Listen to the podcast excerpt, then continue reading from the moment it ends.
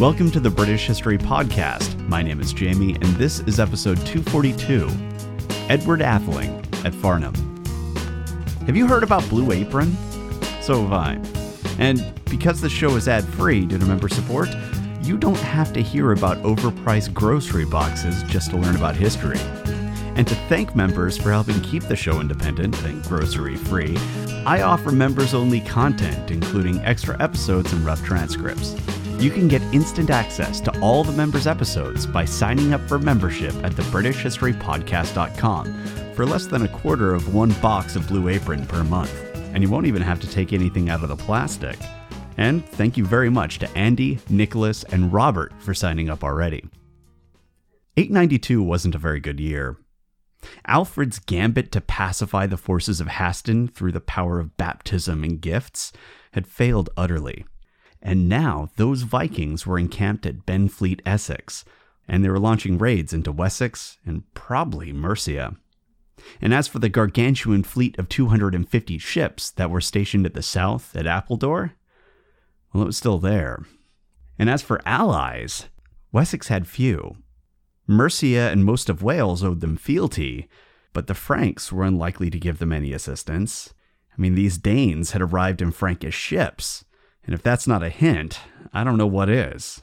And as for the East Anglians and Northumbrians, well, all Alfred could hope for was that they would stay out of it. But even that hope was slim at best. All Wessex had now was its army and its network of burhs. But would that be enough? For the West Saxons, every move at this point would be critical. And granted, it's possible to commit no mistakes and still lose. That's life. But Wessex was in such a bind that their only chance of victory was to do absolutely everything right. So the first thing that needed to be handled was getting Alfred and the Fyrd in the best possible position. After all, given the nature of conflict during this period and the design of his defenses, Alfred's positioning very well could be the turning point in this fight. He and his forces needed to be centrally placed. They needed to be somewhere that would allow him to send word quickly and react to any incursions with speed. But he also needed to be somewhere that would allow him an easy route of escape should there be another sneak attack like there was at Chippenham. So, in the words of the Chronicle, quote, King Alfred gathered his army and advanced so that he encamped between the two armies at the highest point he could find, defended by wood and water, that he might reach either if they would seek any field. End quote. Alfred was digging in at a location that sounds like it was probably picked in the model of Athelney. Now, unfortunately, the Chronicle doesn't tell us where this base of operations actually was. But given the Chronicle's strategy notes and the situation that Alfred was in, there are theories regarding where he might have been, and many scholars believe that the fort at Maidstone was the likely location. It had access to fresh water, it was close to the burhs at Hastings and Rochester, which would allow for quick reinforcements. It was also on the river Medway, and it was positioned on the north-south Roman road that ran through the Weald, as well as the ancient east-west trail that went along the Downs. Maidstone gave Alfred the tactical advantage that he needed. And while we'll probably never truly know where he was encamped, Maidstone would have been an excellent choice. But even if he wasn't at Maidstone, Alfred was probably still somewhere in the area, because that would allow him to do what he most needed to do. It would allow him to try and contain the fleet to the south. The big one. I mean, that was the more pressing threat. Hæsten was certainly a problem, and by breaking his sacred religious vow, he'd insulted Alfred and God. But, regardless of any vengeful impulses that might have been circulating in Alfred's court, the fact remained that Hæsten was commanding a far smaller force. And he was in a position where the forces of Athelred of Mercia would have had an easier time reaching him than Alfred's Fyrd. The mounted army and its accompanying naval fleet at Appledore, on the other hand, well, that could lay waste to large portions of Wessex if it was left unopposed. So Alfred needed to keep his forces close enough to Appledore to contain them. And he also needed to position them in such a way that it would ensure that the two armies remained separate. Many years earlier, at Reading, Alfred had used mounted patrols to devastating effect against the great army of Halfdan. And later on, he used hit-and-run tactics to harry and disrupt the forces of Guthrum. And both times, Alfred had only a small number of soldiers under his command. And now, he had a full army. And those tactics were still valid, and they could be carried out by units all throughout the region. He could turn the Weald into a quagmire. And because he had reorganized the fyrd, he had the forces necessary to do exactly that. And that was a good thing, because the Danes at Appledore weren't wasting any time. The Chronicle tells us that, quote, "They went forth in quest of the Wealds, in troops and companies, wherever the country was defenseless," end quote. So the Danes were engaging in classic raiding tactics. They were looting the surrounding settlements in groups of varying sizes, sometimes in large companies, sometimes in small bands. But the Chronicle continues, quote, "But they were also sought after most days by other companies, either by day or by night, both from the army and also from the towns," end quote. So Alfred had activated his army and stationed them in the south.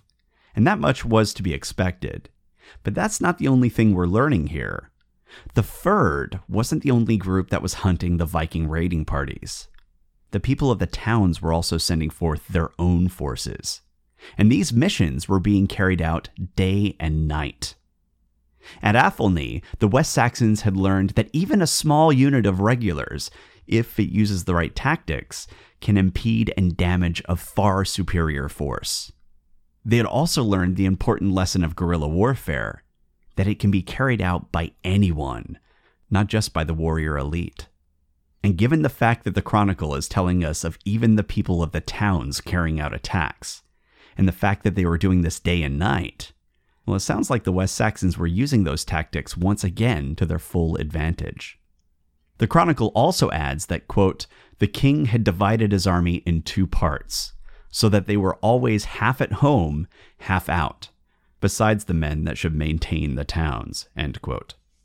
So, in addition to the changes in tactics, we're also hearing about how the reform of the fyrd has been completed. And, as we've talked about in an earlier episode, Wessex now had a standing army that operated in shifts, with one half on shift and the other half back at home. But also, each town had its own people defending them as well. That's an enormous break from how things had been just 50 years earlier. Alfred's defense of Wessex was now in full effect. But something important to know is that it wasn't just Alfred out there leading and fighting. It probably feels that way, especially if you're reading the contemporary sources. To hear the scribes tell it, if there's a victory, Alfred was behind it. If there's a smart choice, Alfred was the one who made it. Reading the Chronicle from this period, you'd be forgiven if you had the impression that the only man in Wessex who could swing a sword was Alfred. But that's silly when you think about it. Alfred has always relied heavily on his supporters. It's just that they're hard to see sometimes, but if you look at the record close enough, you can find them. Remember Athelnoth? It's doubtful that Alfred would have survived Athelney without the support of Athelnoth of Somerset. So the idea that now that Alfred was leading a multi-kingdom force, that he wouldn't rely on other commanders in the field, well, that's ridiculous. The more likely situation is that they were there, but the scribes didn't feel like telling us about them. But thankfully, there's another chronicle that was written in the late 900s, so almost a century after these events. And that chronicle didn't have the same compulsion to give Alfred credit for everything. It was written by Ealdorman Athelweard, a distant relative of Alfred's, and what Athelweard tells us is critical for our understanding. Specifically, he tells us about the pivotal role that Alfred's son and heir to the kingdom, Edward AEtheling, was playing in this fight. Now, at the time of this war, Edward was about the same age that his father was when he fought at Ashdown. So this certainly was a good time for the Atheling to earn his spurs and prove that he is worthy of being heir to Wessex. And besides, Alfred was in his 40s, and he wasn't getting any healthier. So frankly, it would be bizarre if Alfred was in the field and Edward wasn't. And as you might have guessed, Athelweard has a different take on this fight. He tells us that Edward was the one out there, and he was commanding a sizable portion of the fyrd in the Weald, if not all of it. And why shouldn't he? Alfred likely had numerous, for lack of a better term, generals in the field, and there's a good chance that his son was just one of them. This was a titanic struggle, so every resource would have had to be employed in an effort to win. So chances are there were a lot more people out there fighting than what we hear about. And even though they don't get the credit they deserve, the defenses were working. The strategies that were being employed in the field, the irregular units from the towns, the strikes by the fyrd, the patrols, all of it was working. But let me be clear. I don't want to underplay the danger that these Danes posed. This was a shockingly large and experienced mounted army of Vikings. They had run into some bad luck recently, but they were the same group that had seized and sacked numerous well-known cities on the continent. They knew what they were doing. Furthermore, I don't want to underplay how successful the Danes could be in the field. The forces of Wessex had an incredibly large swath of territory to defend, and no matter how well they patrolled, somewhere would always be left unprotected. And that problem was compounded by the size of the Danish forces and the fact that they were mounted. So the Danes were still able to successfully carry out raids. Make no mistake about it, this campaign was making them all quite rich. But the fact that Wessex was able to provide any sort of resistance against this particular army is remarkable. Whenever raiding parties were sent out from Appledore, they couldn't be sure whether or not they were walking into an ambush. And given how dense these woods were, they likely wouldn't know until it was too late. This was an unexpectedly staunch resistance, and it was made possible in large part because of a broad cultural change that was occurring in Wessex. True, there were a lot of burhs that were constructed, but with the reorganization of the fyrd and the activation of town-based patrols, we're seeing that the West Saxons were breaking from tradition. Warfare was no longer simply a noble pursuit that was carried out by war bands, with the occasional farmer brought in to fill in the gaps. Now this was a regional conflict. Everyone was getting involved. Everyone had a task to carry out in service to the community. It was a titanic shift in social organization, and likely big cultural understandings were starting to shift with it. And in the autumn and winter of 892, Wessex had the first test of its new war footing. And it was all working. All of Alfred's plans, all of his reforms, they were holding back one of the fiercest armies known to Europe during this period. And on Easter of 893, as winter was turning to spring, there was finally some good news. Scouts reported that the camp at Appledore were readying their ships and loading their ill-gotten booty on board. It had been a hard 6 months. The fighting had been fierce, and there had been widespread looting despite their best efforts. But finally, it was over. The Danes were leaving. Wessex had weathered the storm. Then came a second group of scouts. The ships had finally set sail, but only with a skeleton crew on board. The remainder of the army remained behind. Before Wessex could react, before they could rouse their forces from their religious celebrations, the Danes had already moved into the Weald. Once again, their own holy days were being used against them by the pagans. And this time, they were using Wessex's own landscape against them as well. The woods were dense and difficult to move through. Even though the Viking army was large, these woods were larger, and finding them immediately proved to be incredibly difficult. Even though the West Saxon defenses were well positioned, these pirates had managed to slip right past Edward's fyrd without him being any the wiser. All of Wessex had been taken by surprise. Alfred, who should have known better, had been taken by surprise. And as a result, after holding the Viking horde back for months, the kingdom was once again caught flat-footed. And the Danes knew exactly what they were doing. Their scouts had spent their time in Appledore well, and the army quickly was moving along the ancient prehistoric track that runs through the Weald and cuts deep into Wessex. They had a straight shot right into the rich and largely unsuspecting lands that made up the heartland of Alfred's kingdom. And don't forget the single most important thing that we learned about this army when it left Boulogne. They brought their horses with them. It was a mounted army. So even if Edward and Alfred's scouts found the tracks and recognized where this army was headed, catching up with them would be difficult, if not impossible. Meanwhile, at sea, the fleet of 250 ships were making their way north, around the coast of Essex, and finally to the island of Mercia, East Anglian territory. Whatever these Danes had in mind, they now appear to have had East Anglian support. The hostages that King Eric provided and the oaths that he made apparently didn't work. But at least Alfred now had a sense of what he had to deal with from this new king of East Anglia. He now knew that Eric was less like recent Guthrum and more like a return of old Guthrum. All the more reason to educate these pagans in the power of God and of Wessex, as he had done in decades past. But the bad news wasn't done yet.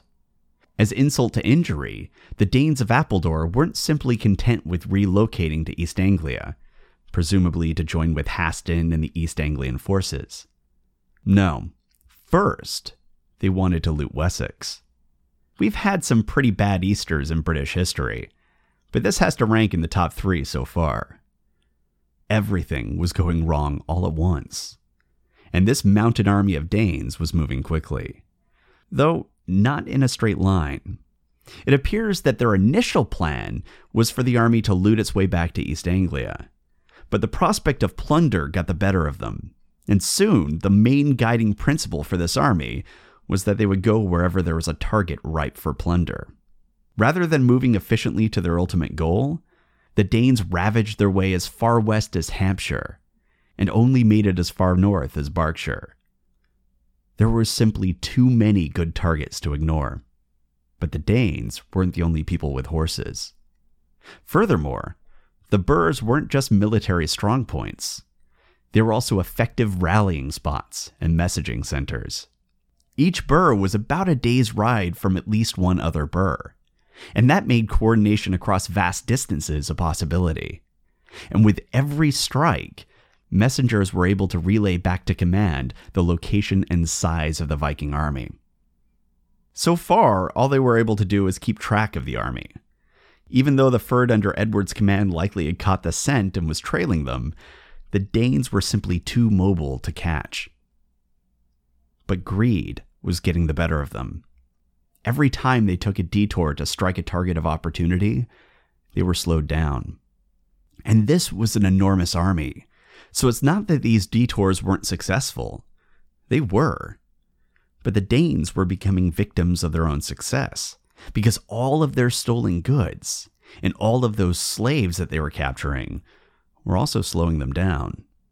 Furthermore, with an army of that size and with that much plunder being located that far into enemy territory, well, that came with its own problems as well.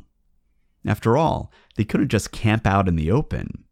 They were being tracked by a large fyrd, and all throughout the countryside were forts being held by bands of fighters that were only too willing to engage in guerrilla tactics. So whenever they stopped, they needed to find a way to make their camp safe, which meant that if they weren't occupying a fort, they would need to construct some form of makeshift defenses, and that also slowed them down. And all of this was giving the West Saxons time to catch up, time to move troops into flanking positions, time to lay a trap. And as the army moved into Surrey, the tide began to turn. The careful tracking of the Danish movements and the network of messengers was paying off. And as the Vikings encamped at Farnham, about 140 kilometers from their old fort at Appledore, word was sent out to the surrounding area. Now, the Danes hastily constructed defenses to protect their encampment, but I doubt they realized what was coming their way. The local forces probably were keeping their heads down, just watching, and waiting. Then the forces from the burhs of Surrey joined them. And then the forces from the burhs of Hampshire arrived as well. The West Saxon patrols were coming in from virtually all directions now. The Danes were outflanked, and the bulk of the army under the command of Edward was rushing to join the growing army at Farnham. And at that point, the Danes might have realized how dire their situation had become. Because here's what happened next. Before Edward and the fyrd could reach Farnham, the combined forces of Hampshire and Surrey surged forward and attacked the makeshift Viking defences. They were almost certainly outnumbered, less experienced than the Danes, and they were at a disadvantage because they were attacking a fortified position. And as you might imagine, the battle started to turn against them rather quickly. So why did they do it? Why attack before the bulk of the army could arrive? We don't know. But one thing that leaps to mind was that this was a highly mobile army that had evaded battle countless times in the past. And the West Saxons were finally in a position to bring the fight to them. And Edward AEtheling was on his way. So if the Danes looked like they were about to make a run for it, one possible reason for this charge was to buy the AEtheling and his forces the time that they needed to arrive. And provided that their shield walls held, the local forces might be able to get him that time with only minimal losses. But this was worse than expected. The fighting was difficult, and we're told that the battle was turning against the West Saxons. Whoever these brave people were, their bravery was costing them their lives. And it was happening fast. If this went on too long, their sacrifice would be for nothing. Then suddenly, Edward and his fyrd arrived. And what rushed towards the battle at Farnham was a sizable, well-trained, and eager army. Despite the looting and losses, the burhs were doing their job. In decades past, a mobile force like this would have been nigh impossible to counter. But thanks to the network of fortified settlements, Edward's fyrd was able to move from burh to burh, stay reasonably fresh, and stay resupplied. And that meant that unlike the Danes they were advancing upon, the West Saxon forces weren't exhausted from the hard living that can come from a campaign in the field. They were fresh. They were supported by local forces, and they were led by a man who seems to have inherited his father's fierce temperament in battle. And once they got in range, the order was given, and the royal fyrd closed ranks, raised their shields, formed a sequence of dense shield walls, and advanced upon the Danes. As described by Athelweard, the local forces, upon seeing this, quote, leaped against the prepared defenses. They duly exulted, being set free from care by the prince's arrival, like sheep brought to the pastures by the help of the shepherd after the usual onslaught of predators, end quote. And granted, Athelweard's prose leaves much to be desired, but given what we know about the tactics and strategy of these forces, what he has to say about what happened here sounds about right to me. Edward's shield walls likely formed the dense center of the battle, and that left the local forces, many of which were likely irregular forces, free to assault the defenses and attack the Danes on the flank. The Vikings were trapped, and after burning and ravaging their way through Hampshire, Berkshire, and Surrey, it was unlikely that any surrender would be accepted. So they dug in and kept fighting. That is, until their king was struck down in the melee. We aren't told this Viking king's name. That appears to have been lost to history. But when he fell, the morale of the invading army fell with him. And what remained of their forces fled from the battlefield however they could. They left behind their wounded, their loot, everything. The once great army of Appledore had been broken utterly, and the West Saxons were relentlessly pursuing them all along the river way. So panic-stricken was their flight that when they spotted an island that was carved out by the River Thames near Ivor in Buckinghamshire, they didn't even bother to find a ford. They dove into the water and hoped for the best as they swam for the island of Thorney. The record doesn't tell us how many of their forces drowned, but swimming in full clothing, let alone armor, can be incredibly dangerous. And of those that made it, what happened to their weapons? Did they drop those too? It isn't clear, but we're told that the Danes who survived the retreat simply huddled on the island. They had little, if any, food. They were drenched, exhausted, and had little, if any, weaponry. This island wasn't a refuge. It was a trap. Now, it was only a question of whether they would die of hunger or whether they would be killed by the West Saxons when they eventually stormed the island. The gods had abandoned them. But across the river, Edward had problems of his own. In his haste to capture the Danes, he and his fyrd had failed to bring their provisions with them. And a hungry army is an unhappy army. That issue was compounded by the fact that his fyrd was only his for the duration of their term of service. Once that period was finished, they were relieved and could return home. And that term was expiring. Word was sent to King Alfred of the impending disintegration of the fyrd, and the king readied his freshly raised forces. But the fact that Alfred was able to raise a relief force made one thing abundantly clear. Edward's fyrd had completed their duty, and no amount of pleading would make them change their minds. They had risked their lives for their prince. They had fought one of the most terrifying forces that Europe could produce. In the fighting, they had lost friends, neighbors, and even family members. It was brutal, but they won. However, they weren't professional warriors. They weren't being paid for this. They were here because if they weren't here, they would probably find themselves severely punished, exiled, or worse. They were here because they were required by their lords to be here. This military service was compulsory, or at least it was. That oath had been fulfilled, and they were needed back home. They had families who were waiting for them. They had crops that needed to be tended. They had lives to live. They wanted to go home, and while using the concepts of oaths and fealty had allowed the nobility to create a relatively cheap standing army, it came with a weakness that was becoming painfully obvious.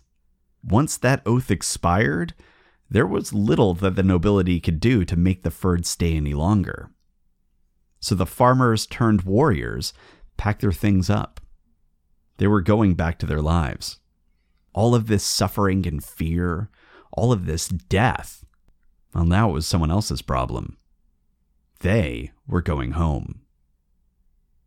And that's the story of how Edward AEtheling found himself besieging an island of Vikings with no more than a handful of personal followers, and maybe a horse or two. If you have any questions, comments, or concerns, you can reach me at thebritishhistorypodcast@gmail.com. You can also join us on Twitter.